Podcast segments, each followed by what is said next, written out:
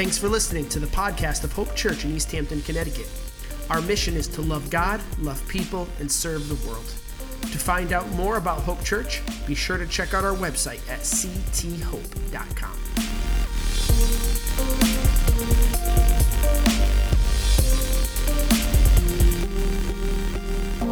Good morning, everyone. Welcome to Hope Church. We are so glad that you're joining us today. Um, and today we are continuing our message series on WWJD What Would Jesus Deconstruct? And last week we talked a little bit, if you were here, about um, what it looks like for God to allow us to recognize where maybe our expectations of Him or the things we're believing about Him or the things we're building on maybe, maybe aren't true, maybe are built on lies, and God wants to break down those things so he can rebuild what is true, rebuild on his foundation. And so we talked a little bit about Jonah and the woman in the New Testament who was bleeding. And um, we looked at their reaction to Jesus and, and, God and what he did, and how that reaction um, revealed something about what they were believing, and then how God challenged that belief through the way that he responded to them. Um, so today we're going to be continuing this message series. And really looking more at the life of Jesus and specifically the things that he might deconstruct today because because even though we may have heard that the idea of deconstruction or breaking down what we believe you know maybe people tell you that it is a negative thing that it's that it's never a good idea to start questioning but I actually believe that it's biblical that Jesus calls all of us in the, the body of believers to deconstruct. Um, and as much as we might think that God wants to deconstruct the larger culture, you know, outside the church, I believe that God absolutely wants to deconstruct within the church as well. We should never make the mistake that, that the church somehow does not have room to grow or change or repent. And we can look at the church historically, even, and we can see instances where, where we look back and we say, okay, hindsight is 2020, right? So I can look back and say, man, you know, the Crusades, maybe not really God's heart. Maybe, maybe we were missing the mark there a little bit. Or we could look back, and I know we've used this example before, we can say slavery, you know, it, not only were Christians at the time accepting slavery, but they were justifying it with the Bible. And so we can look back in history and say, man, the church definitely got it wrong on multiple occasions, and not in little ways, but in very big ways. And we might think to ourselves, well, that wouldn't be me. Man, if I, if I lived during that time, I would not have participated in that. I would not have voted for the Crusades. I would not have, you know, owned a slave.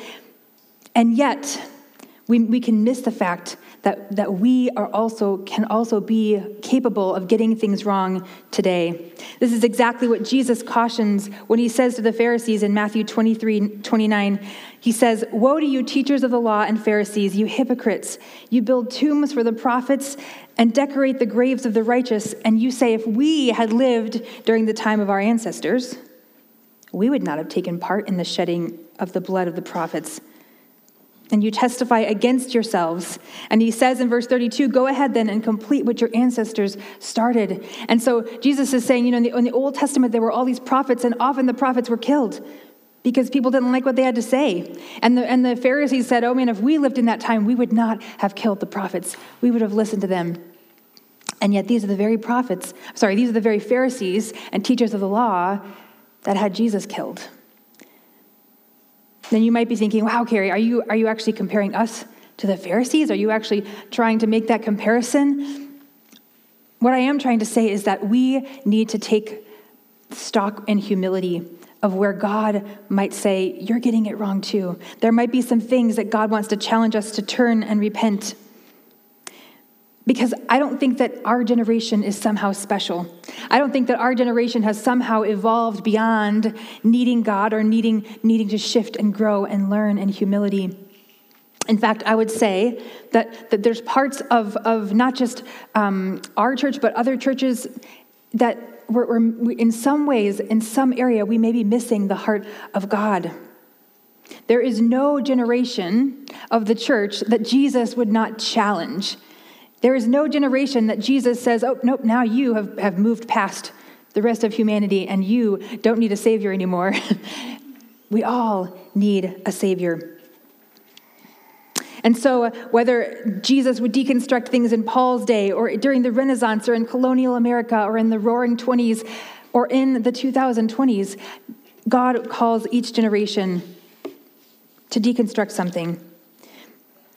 Sometimes the traditions we're building on are not in line with God's heart. There's a um, chapter in Matthew 6 that actually shares six things Jesus says, and he says this phrase You have heard that it was said, but I tell you. You have heard that it was said, but I tell you. And, and I love that passage, and I would encourage you to go read more of that in Matthew 6, but I'm going to touch on a little piece of that today. And it's basically this idea of Jesus saying, This is something you've heard, this is something that was. Um, widely accepted, or the church or your lives were built around this, but I'm telling you, you've gotten it wrong a little bit. There's something you're missing. Um, and again, why is it so important for us to look at these things? Well, I would give us a modern example really quick. Um, I'm going to give you an example of a product, and I'm going to just describe it for you. And if you think you know what it is, feel free to just shout it out. All right, this is a product that was used. Um, many years ago for its ability to strengthen and fireproof materials, including concrete, bricks. There you are, fireplace cement, pipes and insulation. It is no longer used today. As of the 80s, it was phased out because we now know it exactly. It causes cancer. It's, it is not safe or healthy to use. But I'm going to give you permission, guys, really quick. If you have a phone with you, take your phone out. If you want to play along, look up really quickly asbestos ads in the 1950s. If you want to do it now, if you want to do it later, feel free. I'll just, I'll, you know, I'm going to pretend you're my kids. I'm going to give you like two minutes here of electronic time. I looked this up, guys. It is, it is a little bit ridiculous. There are, it was like the tile adhesives. There were like tablecloth mats with, with asbestos in them. There was an oven mitt ad with asbestos. And it was like all the, you know, all the 50s wives, like everyone's happy with their asbestos products. And all that to say, at the time it was touted as this miracle product right at the time it was it was it was put out there as this life-saving you know fireproof material and it turns out that what we thought was life-giving was actually life-taking and this is why it's so important that we look at our hearts, that we allow God to examine where we've gotten things wrong. Just because we've heard it said one way doesn't mean that it's actually true. There are some things we've heard it was said in the church that are not giving life, and we need to examine those. Maybe there's places where, where tradition is elevated over truth or where scripture has been twisted and weaponized. And so I want to look really quickly at what Jesus says and what Jesus might deconstruct. And I'm actually not going to give you a specific list today of things Jesus would deconstruct, because I think that actually goes against the whole point, as you'll see, of the message. Uh, but I want us to kind of look at a broad picture. What might Jesus deconstruct today? So Matthew 6, 38 through 42 says this. This is Jesus talking. You have heard that it was said, eye for eye and tooth for tooth. But I tell you, do not resist an evil person. If anyone slaps you on the right cheek, turn to them the other cheek also. And if anyone wants to sue you and take your shirt, hand over your coat as well. If anyone forces you to go one mile, go with them two miles. Give to the one who asks you, and do not turn away from the one who wants to borrow from you. So Jesus starts out by saying, You have heard that it was said, eye for eye, tooth for tooth. Where is he getting that from? Is that just some tradition that the people had, had adopted? Well, it turns out Jesus is actually quoting from an Old Testament law here. This is um, from uh, Leviticus 24 20. And the law was anyone who injures their neighbor is to be injured in the same manner fracture for fracture, eye for eye, tooth for tooth. So I want to pause here, right? Because generally we would look at the Old Testament and we would say God gave the people, God gave Moses the laws, right? So we, we, would, we, would, we would think, okay, this is a law from God. So now is Jesus coming and saying that he's getting rid of that law or that he's completely overriding it or revoking the old law? But maybe not, because just before this section, Jesus says he didn't come to abolish the law, but he came to fulfill it. In fact, he tells his disciples um, that not to set aside the least of these commands, and he follows it by saying, Unless your righteousness surpasses that of the Pharisees and the teachers of the law, you cannot enter the kingdom of heaven. And so we have this conundrum, right? You thought you had questions about the Bible. I'm going to give you a few more, right? That's going to be my job today. So, what gives? Is Jesus, is Jesus upholding this old law or is he challenging it? What is going on? And again, when we see a discrepancy, an apparent discrepancy between something that Jesus is saying and something else we see in Scripture, it's an invitation to us to say, okay, God, what, do I, what, are, what are you trying to speak in this tension? What are you trying to show us about yourself in the middle of this apparent discrepancy? And I would say there's a few things here that God would want us to deconstruct. And the first thing is this when we idolize the law, when we idolize the law, sometimes we miss the heart behind it. In other words, you've heard the phrase, we can miss the forest for the trees. Sometimes we get so focused on the fine print of what, the, what we think the word is saying that we miss that that is not the heart behind the verse. Because I don't know about you, I don't, I don't know if you've ever heard the phrase, they'll know we are Christians by our gouged out eyes. No, it's not a popular saying. Maybe you've heard the phrase, they will know we are Christians by our love, right? And the whole point, if we look at this at this passage, Jesus was the Old Testament law was not really about, oh yeah, yeah, we should all run around cutting out each other's eyes whenever someone gets wounded or injured, we need to injure them back. The idea was not revenge, but God was trying to create a society where people thought to themselves, I need to do to other people what I would have them do to me. I want to I want to act towards others in a way where they're not injured because that's not what I would want to have happen to me. And we know this because Jesus says that the law and the prophets can all be summed up in this. Love the Lord your God with all your heart and love your neighbor as yourself. The, the heart of that law was never about that legalism. And Jesus is trying to pull us back and show us that, that we are missing the point sometimes. Where might we be looking so closely at the exact meaning of a verse or a word that we may be missing something. Now, I, I don't want to say that theology is not important. I don't want to say that it's wrong to study scripture and to understand, you know, the Greek and the Hebrew. I think I am I am blessed to to have scholars and people who can help enlighten um, the Bible for me and teach me, you know, nuances and things about the culture that I might not otherwise have known. That and sometimes digging in like that can help us have a broader understanding of the scripture. But we have to be careful not to go so far with that that we miss the heart of Scripture in the, in the details. I do believe that today Jesus might point out some verses that we're currently using that may be keeping us from his heart, that maybe have turned into legalism. We see this again with the Pharisees. There's a, there's a couple times where the Pharisees called Jesus out um, for breaking the law on the Sabbath. Now, the Sabbath in the Old Testament, God said, honor the Sabbath, keep it holy, don't do any work because that's my day, and you're supposed to honor me. And yet, when Jesus came, the Pharisees got mad at him for picking grain on the Sabbath to eat, or for, for Jesus for healing people on the Sabbath. Talk about twisting the scripture, right? And Jesus says to them in Mark 2 27 and 28, the Sabbath was made for man, not man for the Sabbath. In other words, God, God gave us that law for our benefit, not to be twisted into a burden. What scriptures maybe have we isolated and then used to minimize or devalue others? We need to ask these questions because not just because people are leaving the church over it. People sometimes look at the church and say, man, you look hypocritical when you say this and you act this way. But that's not the only reason we should be asking these questions. It's because fundamentally, it keeps us, those laws keep us from knowing God's heart and truly resting in Him. And this is the second thing I think Jesus is pointing out in, in what seems to be an apparent contradiction here. The second point is that the law could never save us, only Jesus can. The law could never save us, only Jesus can. So if you think about this analogy of, of legalism, right? When, if, you're, if we're talking about building a house, right? We talked about asbestos. But if you're building a house and you want it to look amazing, legalism might be the house that looks really amazing on the outside, but on the inside, it is not okay. And when we start to focus on legalism and getting all the verses just right, it starts to become one of those things where we try to check our Christian boxes and we start to compare ourselves and we say, oh, look, my house looks better than that house over there, so I'm probably doing okay. And if we've built our house on legalism, let me ask you the question what is the foundation? If our house looks like legalism, what might the foundation be?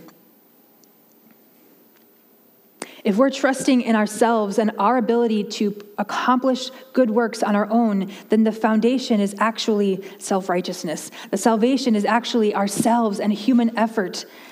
And Jesus would challenge us and say, No, I, I am the foundation. I need to be the foundation. Even though Jesus says, Your righteousness must surpass that of the Pharisees, what he's really saying is that the Pharisees were the best of the best. They, they were getting just about everything right. They were dotting all their I's and crossing all their T's. And so, what Jesus is really saying is, you can't be better than the Pharisees because humans can't. Not without me. You cannot, you cannot live without me. Romans 3 20 through 24 talks about this. It says, Therefore, no one will be declared righteous in God's sight by the works of the law. No one will be declared righteous by works of the law. Rather, through the law, we become conscious of our sin.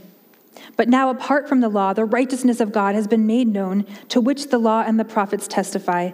This righteousness is given through faith in Jesus Christ to all who believe. There's no difference between Jew and Gentile, for all have sinned and fall short of the glory of God. And all are freely justified by his grace through the redemption that came by Christ Jesus. And this is the gospel, right? This is, this is the foundation that we have to build on.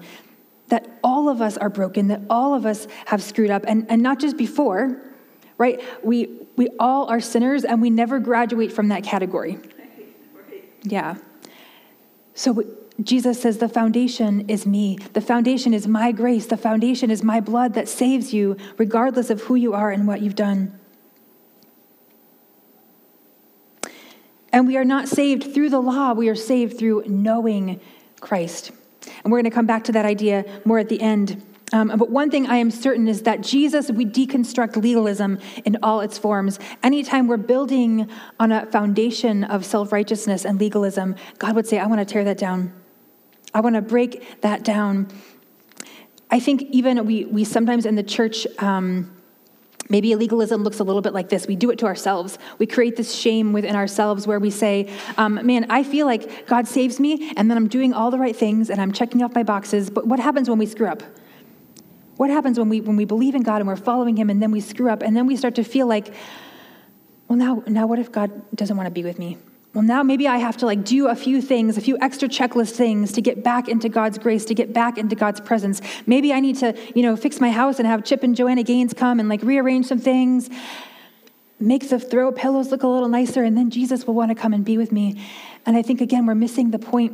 We can we can turn following christ into this burden that was never meant to be and we can forget that when our foundation is christ we don't we don't have to worry because God is, God is there for us and He's with us. And whenever we turn to Him, He's, he's with us. And He does not disqualify us from being in His presence because of the things that we do.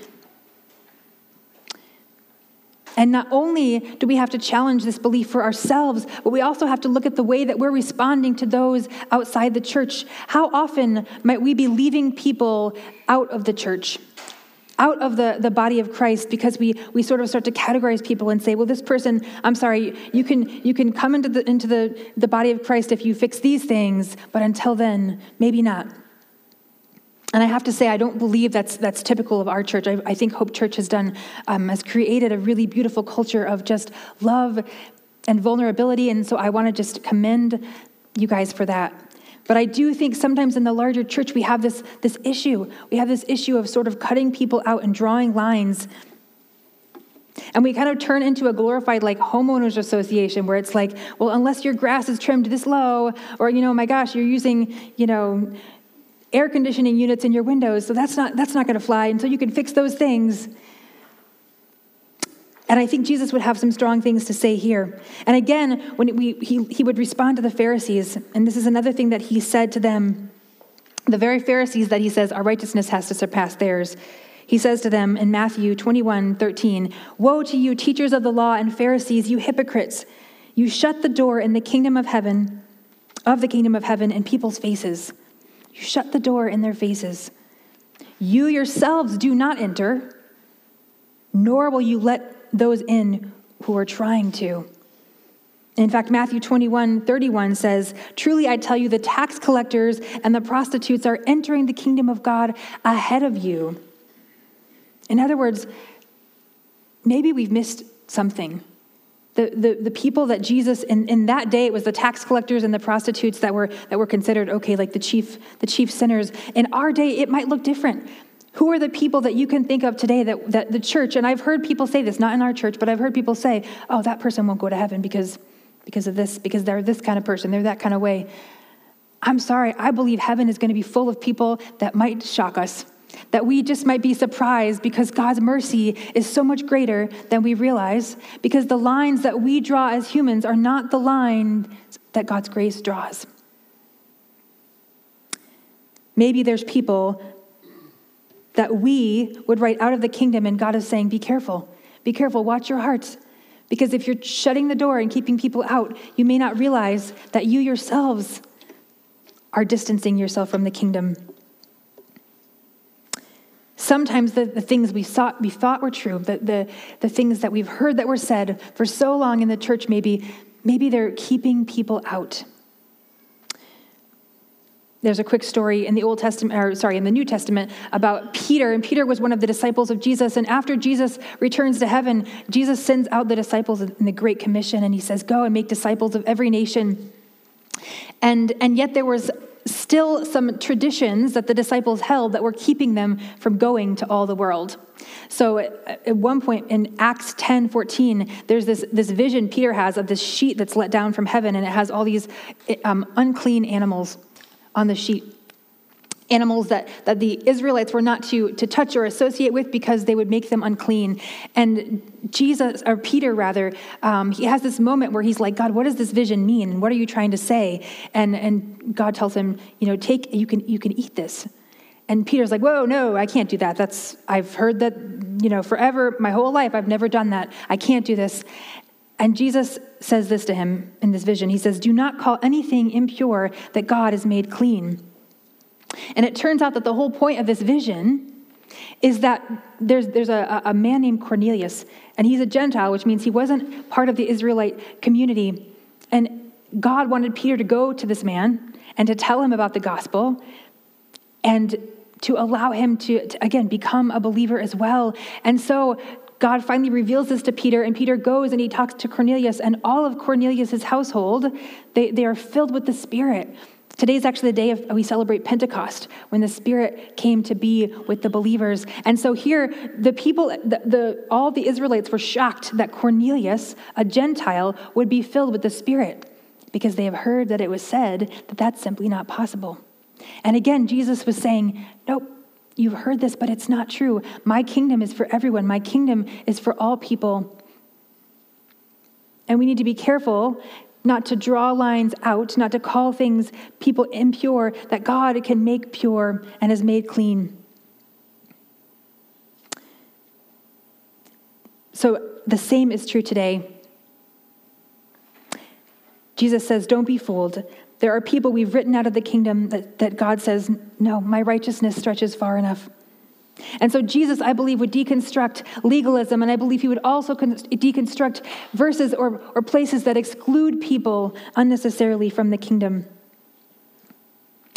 And so when we look about a house, we look, we think about a house that's got that's that's legalistic, right? And it has all these problems. It might look beautiful on the outside, but as I said before, it's got serious flaws on the inside. And Jesus says this to the, to the Pharisees again Woe to you, teachers of the law and Pharisees, you hypocrites! You're like, you're like whitewashed tombs. You look beautiful on the outside, but inside you're full of the bones of the dead and everything unclean. In the same way, on the outside you appear to people as righteous, but on the inside you're full of hypocrisy and wickedness. And again, maybe much like the asbestos conversation, when we're doing righteousness our own way, we think it's saving us, but it's really killing us. And it can be a costly renovation to come in and let God take out those pieces of legalism. And yet, as expensive as it is to do a remodel, sometimes God is saying, you know what, you don't just need to remodel the house. Sometimes the house itself reveals that we are building on a faulty foundation, that we are building on something that is not truly of Christ. As much as our houses need renovating, sometimes we have to focus on the foundation instead. So I would ask you, what are you building on? What is the foundation of your life? Um, so I, just so you know, the, I'm talking to my husband this week. He is an architect, and so he gave me all these these fun uh, construction analogies for today. Um, so he tells me that anytime a construction crew goes to pour a foundation, they have to take cylinders of the concrete, and they have to take several of these cylinders. And before they're supposed to build on the foundation that they've laid, they actually have to put those cylinders through a rigorous testing process. And they have to do it over time. They have to do like a test at seven days, a test at 28 days, uh, a test at 56 days. And basically, what they're doing is they are putting so much pressure on these cylinders all this weight, all this pressure, and so they can find the breaking point. At what point does this foundation break down? And they have to know this because they have to know whether the foundation is going to be strong enough to build the rest of the structure on top. And so it is critical, it is vital that they test the foundation. And Jeff told me that there was this bizarre situation uh, where this, this one plant that would make that makes foundation concrete for foundation um, in a certain period of time some material that they were using was different than normal, and it ended up that initially the concrete was fine, but as they continued to test this product down the road, they realized that it, that it was um, compromised. And so the, there was this particular building, it was a school that had been built on this foundation, and they had to completely, you know, move the children out of that and find temporary schooling building for them because they could not they could not leave that existing building they had to tear the whole thing down and redo the whole foundation because it was compromised Again, I think sometimes we may fear that if we ask questions, that if we ask questions of the Bible, if we ask questions of God, we maybe you've heard this phrase, we the slippery slope. Oh my gosh, if we ask this question, it's going to take us down this slippery slope and we're going to just slide away from faith altogether. And we have this fear but I would actually suggest that, that God wants us to test the foundation that we're building on. He wants us to challenge the assumptions maybe that we've grown up with. And in fact, if we find out that the foundation is not strong enough, that doesn't mean that we have to give up faith in God. No, I believe it means that we have mixed something into the foundation that is not of God. We've mixed something into the foundation that is compromising the integrity of our faith. And as, as expensive as it can be to rebuild a foundation, it is far more costly if we're building our lives on a faulty foundation. It's far more costly if we keep building and we ignore the foundation that eventually is going to crumble. Sometimes we have to strip down everything to hold the roots of what we believe and to really ask God, you know, if, if it holds up against not just the questions that we have, but against the circumstances of our lives, against um, all, the, all the things that we experience and we face in our day to day lives, does our foundation hold up under those things? And if it doesn't, we have to ask ourselves why and ask God to re pour the foundation, to show us what we need to be building our lives on. Have I mixed something into my foundation? Have I mixed legalism?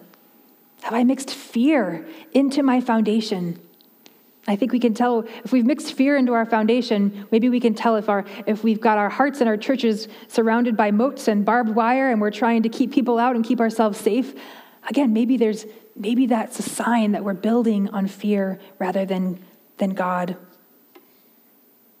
And so, we have to make sure that foundation is firm because once that foundation is firm, we know we can build the rest of the structure.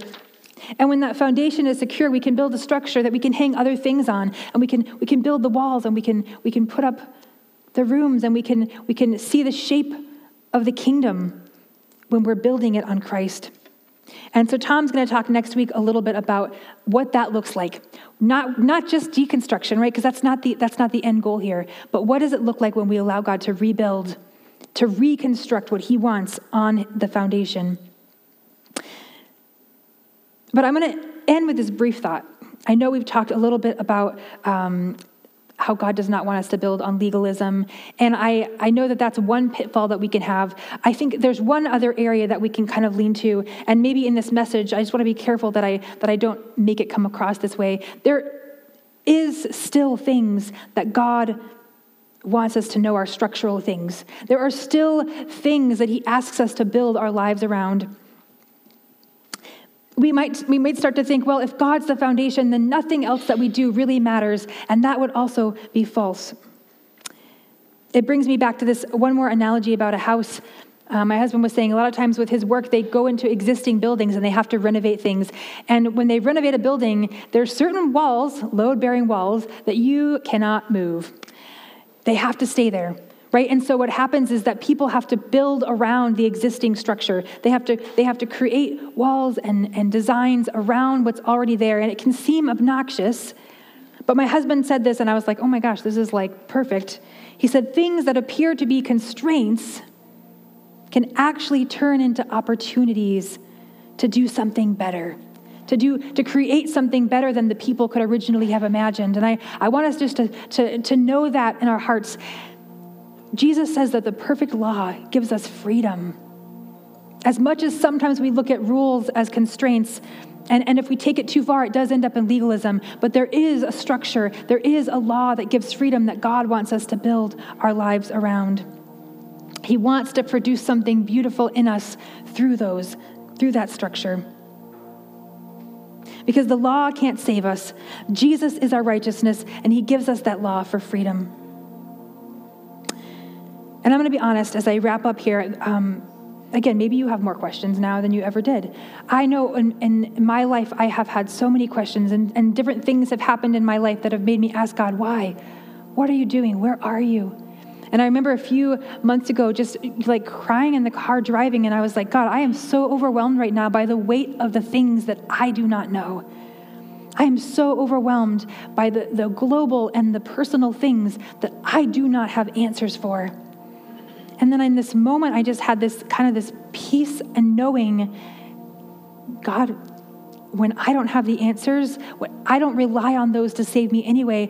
I trust in a God who is the answer. I trust in a God who's bigger than all the unanswered questions that I have. And that is truly my faith. That is truly my hope, my anchor, my foundation is that somehow I don't have to know it all because I'm not the foundation. But I believe that God does, and I believe that He holds us even in our unknown, even in our discrepancies, even in the things that we're wrestling with. If you're struggling, if you're wrestling, if you're questioning, it's okay. And my prayer is that in that wrestling, in that not knowing, that we come to seek Jesus Himself. And this is why I don't give you a list of all the things I think God wants to break down, because God wants to speak it into our own hearts. God doesn't want us to chase the rules as much as the relationship with Him. And as Roger and Sherry, who um, they're friends of mine, they've talked about this with me, but truly, we come, we come to know Christ. We come to live out what He wants us to do. We come to know the truth of who He is by knowing Him, by being with Him. And so I'm just my prayer for us today is that we would continue to go deeper into the heart of God, that all our questions would just send us to his feet over and over again, and that we would in, in humility accept that maybe He wants to do something different in us, to change something in us, but it will be for His glory and it will be for our good and it will produce a beautiful kingdom. God, thank you so much. Um, that you are a patient God, a loving God, a forgiving God. I thank you that you do not look at us and, and choose to be with us based on how good we are or how many rules we've gotten right or checked off. God, I thank you that you see us and you hold us and you walk with us in our mess and in the mystery and the things that we don't know. And my prayer, God, today is that you would deconstruct, deconstruct in the larger church, God, and deconstruct here at Hope Church things that are not of you. Anything that is not of you, let it fall away, God. We want to see your kingdom built here in your way through your eyes. And God, I pray that for each person today that we would just know your heart, that somehow we would experience you in a new way this week and you'd show us the depths of your love that goes so far beyond what we could ask, imagine or even understand. We love you.